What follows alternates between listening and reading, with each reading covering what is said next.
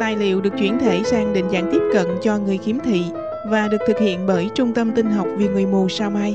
Chi tiết liên hệ tại website www.sinh viên org Chương 3. Hai ngành của phong trào triết hiện sinh ngay trên quê hương của nó, triết hiện sinh cũng đã gặp nhiều ngộ nhận, và ngộ nhận đáng tiếc nhất là người ta chỉ biết có triết hiện sinh vô thần của Heidegger và của Chester, và coi đó là tất cả nền triết lý hiện sinh. Nên chúng ta đừng bỡ ngỡ khi thấy ở trời Việt Nam này, người ta vơ đũa cả nắm khi nói về triết hiện sinh. Thực ra có tất cả một phong trào quảng đại về tư tưởng hiện sinh, thành thử không những có ít là hai ngành như chúng tôi sẽ phát ra dưới đây, mà các triết gia trong cùng một ngành như Marcel và Zapper cũng khác nhau nhiều lắm. Tuy nhiên còn một điểm nữa cũng cần được làm sáng tỏ. Chắc bạn đọc thắc mắc khi thấy chúng tôi nói quá nhiều về các triết gia hiện sinh và không thấy nhắc gì đến các triết gia khác. Vì thế, trước khi giới thiệu hai ngành chính của phong trào hiện sinh, chúng tôi thấy cần xác nhận về hiện tình tư tưởng triết học ngày nay. Về tình hình tư tưởng triết học ngày nay, chúng ta có những tài liệu đầy đủ sau đây. Trước hết là thiên khảo luận của giáo sư Jean Lacroix in trong bộ Bách khoa Pháp Cúng 19 xuất bản năm 1957, nhan đề là dẫn tới những triết thuyết hiện đại. Thứ đến bộ bách khoa chòm sao qua một chương sáng sủa, qua một chương sáng sủa cũng cho ta một cái nhìn khá đầy đủ về văn chương và tư tưởng của quãng giữa thế kỷ. Rồi chúng ta còn có hai cuốn sách Hiện tình của triết học ngày nay của giáo sư Raton. Theo Raton thì hiện nay chỉ có hai trào lưu tư tưởng, trào lưu Marxist và trào lưu hiện sinh. Cái nhìn của Raton không hoàn toàn bao quát hết mọi triết thuyết hiện mọi triết thuyết hiện còn được giảng dạy và học theo. Chẳng hạn chúng ta vẫn thấy thuyết Hegel được đề cao qua những tác phẩm của Hippolytus và Eric Well và thuyết Bergson vẫn còn được truyền tụng nơi những đồ đệ như Maurice Bradines, như Maurice Bradines, Jacques Chevalier và qua những sách giáo khoa của những tác giả tôn sùng Bergson như Forwest. Hơn nữa, chúng ta còn phải kể đến học thuyết Thánh Thomas vì thuyết này vẫn giữ vững chủ quyền nơi các học viện công giáo và có những triết gia tên tuổi như Jacques Maritanin và Etienne Gilson làm đại diện. Giáo sư Bacon cũng một nhận định như Breton. Đối với ông, triết học hiện đại là triết học hiện sinh. Trong chữ hiện sinh này, Bacon gồm cả triết hiện sinh và triết Marxist. Người ta không còn tranh luận về thuyết duy trí hay thuyết trực giác nữa, nhưng người ta đã nêu lên những vấn đề quan trọng và sâu xa hơn, vấn đề thân phận con người và vấn đề hướng đi của lịch sử. Tất cả triết hiện đại đều là triết hiện sinh, theo nghĩa triết học không còn tự vấn về tri thức con người nữa, nhưng chỉ tự vấn về ý nghĩa của cuộc sống. Ba thuyết hiện đang chạm trán nhau là thuyết nhân vị công giáo, thuyết hiện sinh vô thần và thuyết nhân bản Marxist. Từ năm 1945, do tiếng nói của Melo Ponti, của Sartre và của Simon de Beauvoir, xem ra thuyết hiện sinh đã trở thành thuyết trội nhất. Bacon đã mạnh bạo quả quyết tất cả triết hiện đại là hiện sinh.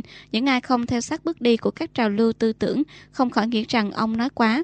Họ tự hỏi, vậy sao ở các đại học Pháp vẫn dạy Descartes, Kant, Hegel, Bergson thì chúng tôi xin thưa thay. Triết học là một truyền thống và các thuyết ngày nay như hiện sinh và Marxist chỉ có thể hiểu được nếu chúng ta ngược dòng sử để tìm hiểu những thuyết đi trước chúng và chúng là những phản ứng cụ thể. Không thuyết nào tự nhiên mọc lên hoặc từ trời rơi xuống. Mỗi thuyết đều phát sinh do những thuyết đi trước đó.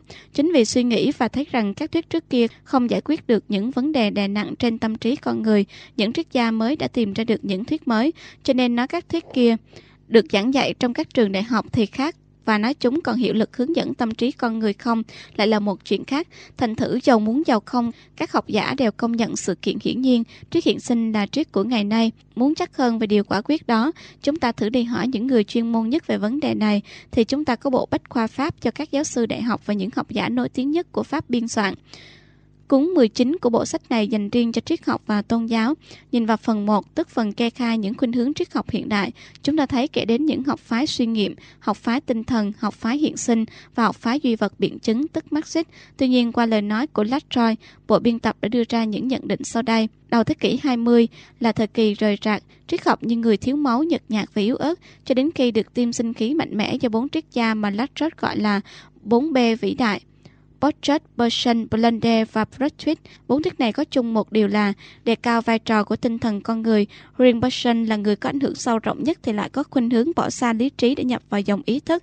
Shakelevich đã tóm tắt chủ trương của thuyết Bergson thế này. Ý tưởng nòng cốt của thuyết Bergson là quan niệm rỗng không, còn tinh thần thì đầy ứ. Nghĩa là tất cả những quan niệm chẳng qua chỉ là những bột nước trôi nổi thôi. Chính dòng ý thức liên lỉ trong ta mới thật là chính sự. Tuy nhiên, từ năm 1950 đến nay, bộ mặt của triết học đổi hẳn, đến nỗi Lattroy đã không ngần ngại viết Thoạt nhìn xem như triết của năm 1950 chống lại triết năm 1900. Hồi đầu thế kỷ, thuyết duy tâm phe luận toàn thịnh, đó là thứ triết vô nhân vị, đặt tinh thần ra ngoài cuộc sinh hoạt, cho nên tinh thần không biết chi đến cuộc sống cũng như thượng đế của Aristotle không biết chi đến vũ trụ. Trái lại, triết học ngày nay đã đưa tâm trí về với cuộc đời. Triết học ngày nay chú trọng tìm hiểu con người tại thế. Nói cách khác, triết ngày nay là triết hiện sinh và mục đích là giúp con người người hiểu nghĩa cuộc sinh tử của mình. Triết hiện sinh không chối bỏ những giá trị tư tưởng của bốn bê vĩ đại, tức George Bertrand Blundell và Brunswick, nhưng nó đã vượt qua giai đoạn đó và tiến sang giai đoạn của ngày nay. Vì, và đó là lời kết thúc của Latroy, Nhiệm vụ của tinh thần chẳng phải là luôn luôn vươn lên trên lý trí và xác nhập những sở đắc của mình lại thành bản chất của mình ư. Tóm lại, chúng ta thấy các học giả đồng thanh công nhận triết hiện sinh đang giữ vai trò chủ động chính yếu và đại diện cho nền tư tưởng hiện đại. Tuy chúng ta vẫn phải học hỏi và nghiên cứu về các thuyết đã qua như thuyết Platon, thuyết Descartes, thuyết Kant, thuyết Bergson, nhưng lịch sử triết học vừa bước sang một giai đoạn khác, giai đoạn hiện sinh, mà lịch sử đã đi thì không trở lại. Cho nên để trả lời về địa vị của triết hiện sinh trong tư tưởng hiện đại chúng ta phải nhận rằng triết hiện sinh được coi là triết hiện đại và tư tưởng hiện sinh là phần đóng góp của thế hệ hôm nay và lịch sử văn hóa nhân loại. Trên đây chúng tôi lấy nền triết học hiện đại của Pháp làm điển hình. Chúng tôi làm thế vì biết rõ nền văn học của Pháp hơn và cũng vì nước Pháp được coi là đứng hàng thứ hai trên thế giới về văn hóa và riêng về triết học. Liền sau nước Đức là lò luyện ra nhiều triết gia vĩ đại nhất. Thực ra như chúng ta sẽ thấy dưới đây, những triết gia lớn nhất ngày nay đều thuộc về hai nước Đức và Pháp. Sau vấn đề phụ thuộc đó, bây giờ chúng ta hãy trở về vấn đề chính của chúng ta. Trong phần này là tìm hiểu những khuynh hướng khác nhau của trào lưu hiện sinh để dễ có một cái nhìn tổng quát về toàn thể các triết gia hiện sinh. Chúng tôi nghĩ không gì bằng vẽ lại đây cây hiện sinh của Monier. Có vài điển hình như Monier đã sơ ý nên không được sắc đắt lắm, nên không được sắc đáng lắm. Chẳng hạn ông cho Becky là hiện sinh thì còn nghe được, chứ nói Person là hiện sinh thì xa xôi và khó nhận lắm. Một điểm sai nữa trong đồ hình hiện sinh của Monier là coi nature như một, như một ngành của Kekarat. Các học giả ngày nay đã cho ta thấy ai là những ông thầy tư tưởng của nature. Những ông thầy đó là Goethe, Schiller và Schopenhauer. Theo những nghiên cứu của Quang thì Nietzsche chỉ nói đến Kekarat có một lần thôi và chỉ nói thoáng qua trong một câu chuyện ký sự. Vì thế chúng tôi nghĩ phải vẽ cây hiện sinh có hai thân, thân Kekarat ở bên hữu với những trẻ Bacon, Saint Bernard và Thánh Augustine, còn thân cây bên tả là Nature với những trẻ Luther và Schopenhauer. Rễ Socrates nên mang về phía hữu cho Kekarat vì Kekarat chịu ảnh hưởng Socrates rất nhiều, còn Nature thì lại ghét và luôn luôn nguyền rủa Socrates. Như vậy hai cây hiện sinh đã có những cội rễ khác nhau nên cũng có những ngành khác nhau. Cây Kekarat bắt nguồn nơi những truyền thống Hy Lạp, Socrates và Thiên Chúa giáo cho nên ngành hiện sinh do cây này phát ra cũng tỏ ra trung thành với truyền thống. Mặc dầu những cải cách sâu xa do thuyết hiện sinh mang đến, trái lại cây Nature bắt nguồn nơi những tư tưởng đi ngược chiều với truyền thống Hy Lạp do Socrates, Platon và Aristotle để lại cho ta. Nature cũng đề cao văn minh Hy Lạp, nhưng ông chỉ quý văn minh Hy Lạp trước Socrates, tức những tư tưởng đầy trung cảm và say xưa của những bản trường ca Homer được tượng trưng bằng đời sống mê ly và cuồng nhiệt của thần Dionysos. Hai kẻ thù luôn luôn bị Nietzsche nguyền rủa là kỳ tô giáo và tư tưởng duy thức của truyền thống Socrates và Platon. Thoáng nhìn qua, chúng ta đã thấy hai ngành hiện sinh hiện ra rõ rệt. Ngành hữu với Kekarat sẽ có tính cách xây dựng và sẽ giữ vững niềm tin tưởng nơi Thiên Chúa, còn ngành tả sẽ tỏ ra bạo tàng trong việc đã phá những truyền thống cố cựu, cả về tôn giáo, cả về tư tưởng. Chính vì thế, triết của Nietzsche cũng như những thuyết trực tiếp chịu ảnh hưởng ông, như triết Sartre sẽ chứa đựng rất nhiều phủ định tính, đến nỗi người ta thường gọi những thuyết đó là hư vô chủ nghĩa. Khác nhau như thế, tại sao lại gọi chung một tên là triết hiện sinh? Thực ra ngay về vấn đề tên gọi, hai ngành này cũng không đồng ý nhau. Những đại diện đáng kể nhất hiện nay của ngành hữu là ai? Thưa là Jabez và Marcel Vậy mà chúng ta biết Jabez không bao giờ ưng cho người ta gọi triết của ông là thuyết hiện sinh. Ông chỉ ưng chữ triết học về hiện sinh hoặc triết học hiện sinh. Marcel lại kỵ danh từ thuyết hiện sinh hơn nữa. Ông đã nhiều lần công khai chối bỏ, không nhận cách xưng hô đó và ông tự gọi mình là môn đệ Socrates. Triết của ông là một tân phái Socrates. Về phía ngành tả thì sách trơ công nhiên tự xưng là hiện sinh chủ nghĩa và lấy làm hãnh diện về cách xưng đó. Trái lại Heidegger không muốn người ta gọi triết của ông là thuyết hiện sinh và cũng không ưa danh từ triết triết học hiện sinh của Zapper. Cuối cùng, ông đã tạo ra một danh từ hoàn toàn mới để đặt tên cho học thuyết của ông. Ông gọi nó là triết học hiện hữu. Bạn đọc có lẽ sẽ khó chịu khi nghe và đọc những huy hiệu vừa nhiều vừa kỳ dị đó. Mục đích chúng tôi khi nêu lên những danh hiệu đó để bạn đọc chứng nghiệm một cách cụ thể rằng hiện sinh có ba bề bốn mối hiện sinh và ít nhất cũng có hai ngành hiện sinh đối lập nhau, ngành tả và ngành hữu. Chúng tôi nói là hai ngành đối lập nhau, chứ không chỉ khác nhau. Sở dĩ người ta gọi chung hai ngành đó bằng một danh từ duy nhất là hiện sinh, vì thực sự chúng có một chủ trương chung. Chủ trương đó là lấy triết học con người để chống lại sự quá trớn của hai nền triết học cổ điển, tức triết học quan niệm và triết học về vũ trụ. Như vậy, hai ngành chỉ giống nhau ở phần tiêu cực trong việc chống phá nền tư tưởng duy thức và duy sự. Bước sang phần xây dựng, hai ngành đó khác hẳn nhau, khác nhau đến mức đối lập nhau, cho nên ngành hữu thì rất mực tôn giáo và ngành tả thì rất mực vô tôn giáo. Sự đối lập này hiện ra rõ lắm nơi hai ông tổ của mỗi ngành, Kekarat và Nature. Kekarat suốt đời chỉ theo đuổi một việc là đạt tới mức cao nhất trong sinh hoạt tôn giáo. Đến nỗi đối với ông, hiện sinh bao giờ cũng có nghĩa là hiện sinh trước nhan Thiên Chúa. Tôi chỉ thực sự là tôi khi tôi ở trước nhan Thiên Chúa. Tôi càng cảm thấy mình đã ở trước nhan Thiên Chúa thì tôi càng là tôi hơn. Trái lại Nature không những là con người tuyên bố Thiên Chúa chết rồi, ông còn hô hào con người phải giết chết Thiên Chúa, hồng tiến tới giai đoạn mong gọi là thời kỳ của con người siêu nhân. Tuy nhiên, thái độ đối lập này ngày nay càng hiện ra rõ hơn nơi những triết gia của mỗi ngành, Rapper và Marshall đại diện cho ngành hữu, Heidegger và Thatcher đại diện cho ngành tả. Thí dụ khi ta muốn đặt Rapper lại gần Heidegger, chúng ta hầu như chỉ nhận thấy những điểm khác nhau, và nếu ta sánh Marshall với Sartre thì chúng ta lại càng thấy hai triết gia khác nhau quá, đến nỗi ta khó tưởng họ có thể giống nhau cái gì. Điều này bạn đọc sẽ có dịp nhận định khi chúng tôi trình bày về tư tưởng của mỗi triết gia hiện sinh sau này. Họ đối lập nhau ở những điểm nào? Họ đối lập nhau ở những điểm căn bản của triết hiện sinh, con người và thượng đế. Nói cách khác, họ chia rẽ nhau về hai chiều hướng của con người hiện sinh, chiều ngang và chiều dọc. Chiều ngang họ có công nhận sự thông cảm với tha nhân chăng? Chiều dọc họ có công nhận và thông cảm với Thượng Đế không? Ngành hữu công nhận và đề cao sự thông hiệp với tha nhân, coi liên chủ tính là một cách thể hiện sinh toàn hảo và thăng tiến con người. Trái lại, ngành tả đề cao sự tranh đấu chống lại tha nhân để khỏi bị tha nhân biến ta thành sở hữu của họ. Vì thế, đại khái chủ trương của ngành tả đối với tha nhân là tha nhân là địa ngục cho tôi.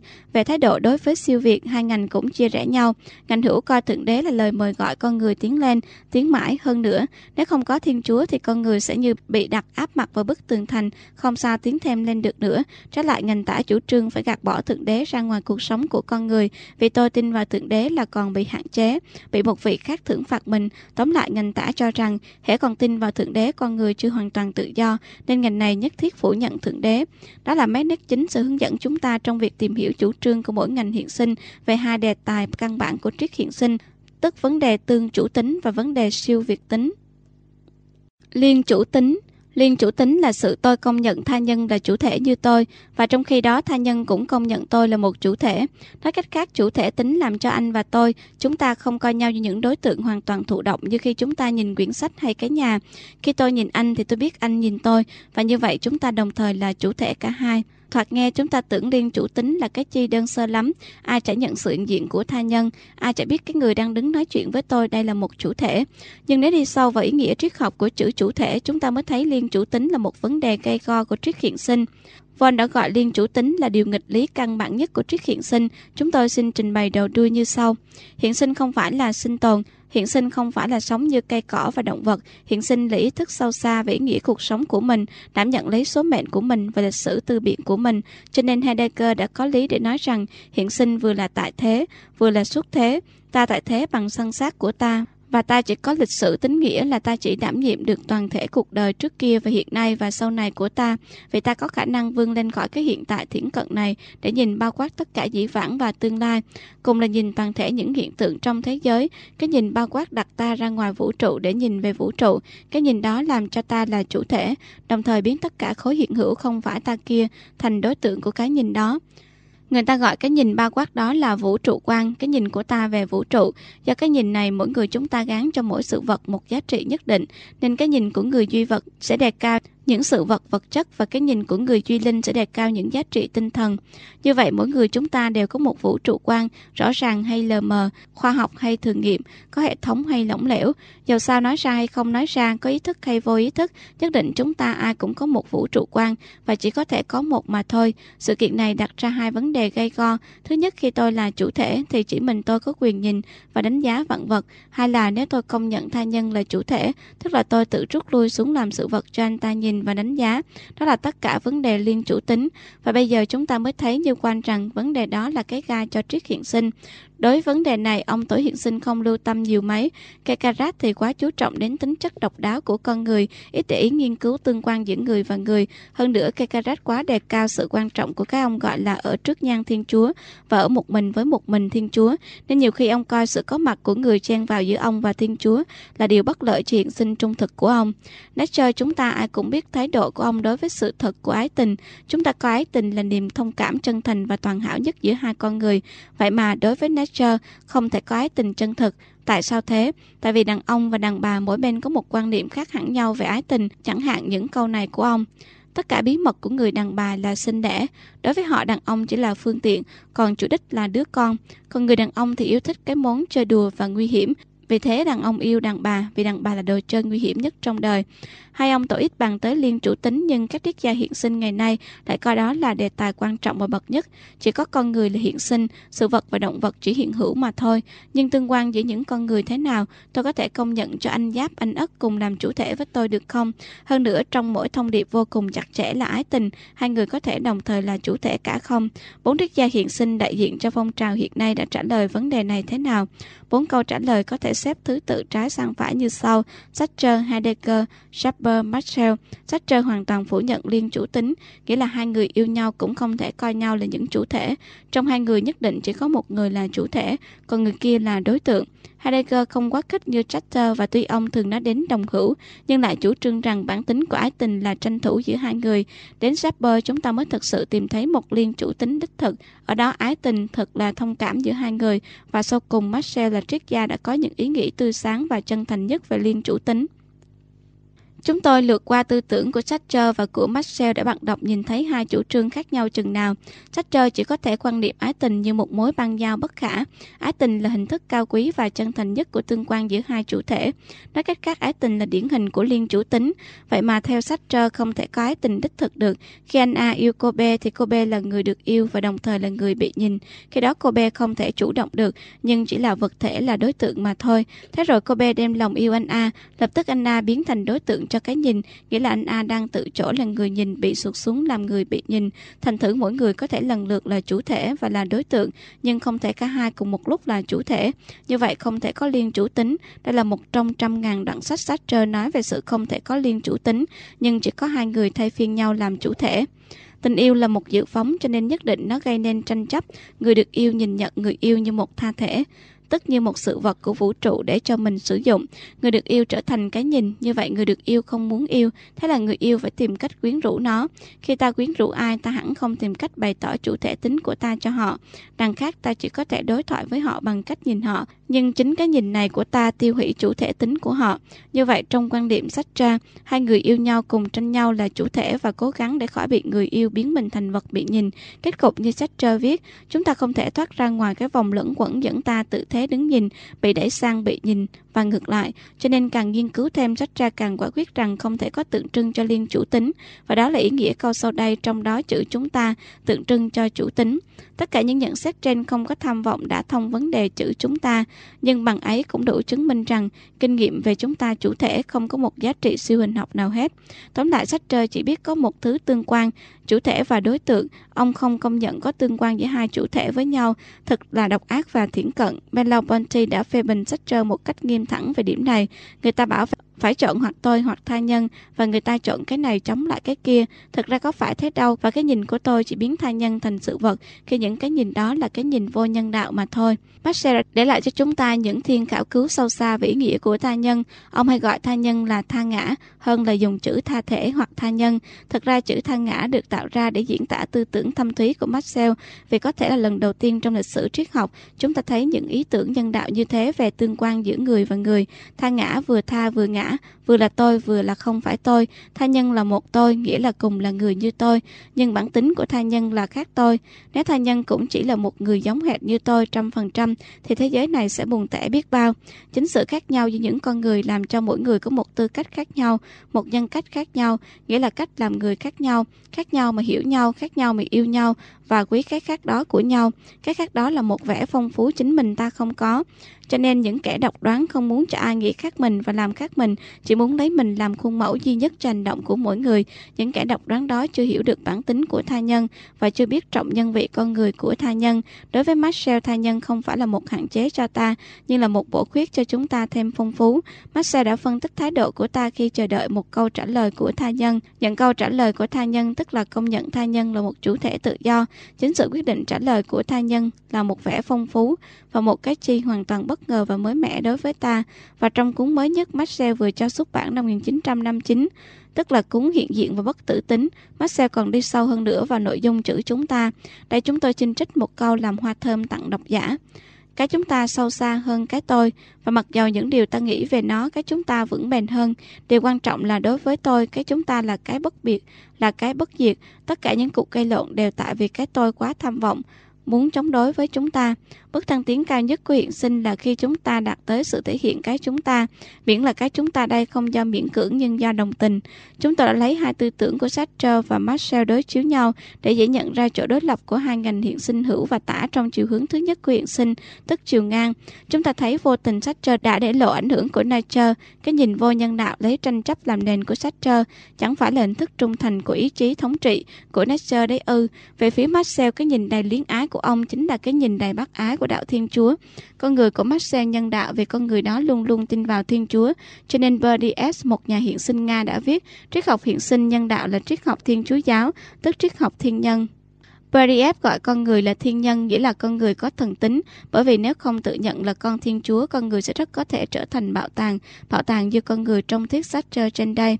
Siêu việt tính, chúng tôi rút ngắn phần bàn về siêu việt tính này, điều đó không có hại chi, vì chủ đích chúng tôi không phải là trình bày về siêu việt tính, nhưng là để chứng minh sự khác nhau cùng là đối lập nhau giữa hai phái tả và hữu của phong trào hiện sinh.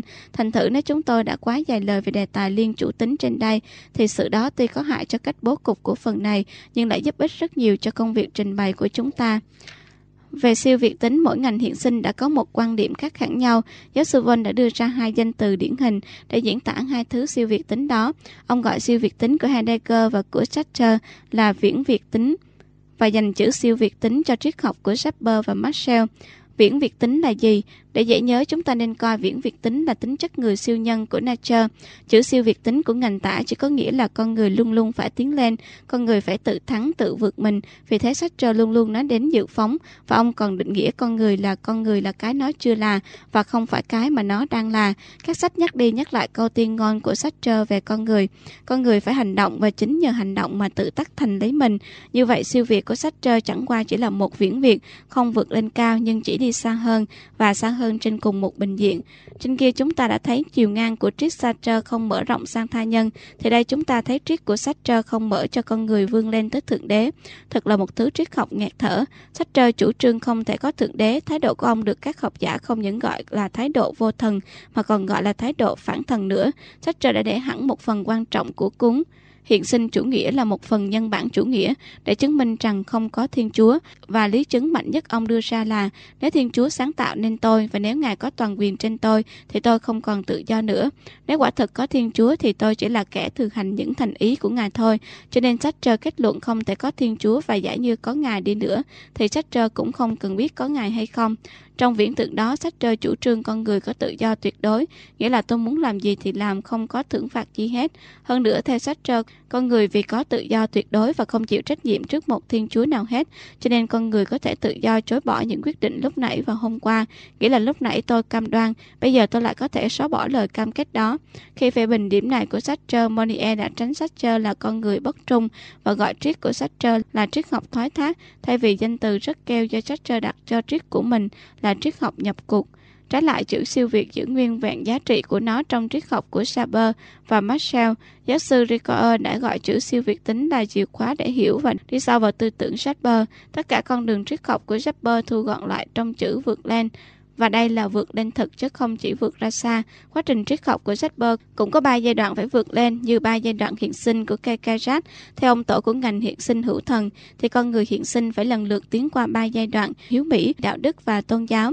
Thì cũng gần như thế, Sabbath Zetberg chủ trương con người hiện sinh trung thực phải biết có ba cách thể hiện hữu làm sự vật, làm người hiện sinh, làm Thiên Chúa, con người phải mau mau bỏ cách sống lì lì của sự vật để thực hành cái nhảy thứ nhất là nhảy từ chỗ làm sự vật lên tới chỗ làm người tự do. Nhưng như thế chưa đủ, con người phải tự do còn phải vươn lên tới Thiên Chúa. Con Ngài là chuẩn đích, là lý tưởng cho ta vươn tới. Cho nên đối với Setber thì siêu việt thể tức, Thiên Chúa chính là hướng đi của hướng đi lên của riêng ta và Ngài chính là kho vô tận cho những ước muốn cải thiện của ta. Trong ý đó ông đã viết tôi không thể là tôi, nếu không có siêu việt tính, siêu việt tính chính là thức đo chiều sâu thẳm của hiện sinh tôi. Shepard không quan điểm Thiên Chúa là một hữu thể cao xa và lạnh lùng như ta thấy trong thuyết Aristotle hoặc thuyết Descartes. Đây Thiên Chúa là đích tối cao của con người hiện sinh, cho nên sống mà không hướng về Thiên Chúa là sống lọt lỏng và vô ý nghĩa. Bởi vậy điểm tối cao và ý nghĩa cuộc đời ta chỉ thực hiện khi được giao ta nắm chặt được thực tế tự tại đó và thực tế đó chính là Thiên Chúa. Còn về phía Marcel thì khỏi nói không những siêu việt lý nghĩa của hiện sinh mà còn là chính sự thể hiện cuộc hiện sinh một cách hoàn hảo nhất. Chính triết hiện sinh đầy tin tưởng và đấng siêu việt đã dẫn ông từ chỗ vô thần tới chỗ tin thờ chùa và xin gia nhập đạo công giáo. Chúng tôi hy vọng đã trình bày khá đầy đủ về hai khuynh hướng khác nhau của phong trào triết hiện sinh, sự đối lập không nguyên ở một chỗ bên vô thần và một bên hữu thần, nhưng còn khác nhau rất nhiều ở quan niệm nhân bản ngành hữu mở rộng lòng ta đón nhận và không cảm với tha nhân, còn ngành tả khép lại kín và không đặt một mối tương giao nhân đạo giữa con người với con người, cho nên thay vì lấy chữ hữu thần và vô thần để phân biệt hai ngành tả, Monier đã thẳng thắn gọi ngành hữu sinh là hiện sinh chủ nghĩa và gọi ngành tả là vô hiện sinh chủ nghĩa. Vô vì ngành tả không nhận liên chủ tính, không nhận siêu việt tính hai chiều hướng hiện sinh, có khả năng phát huy đời sống tinh thần của con người.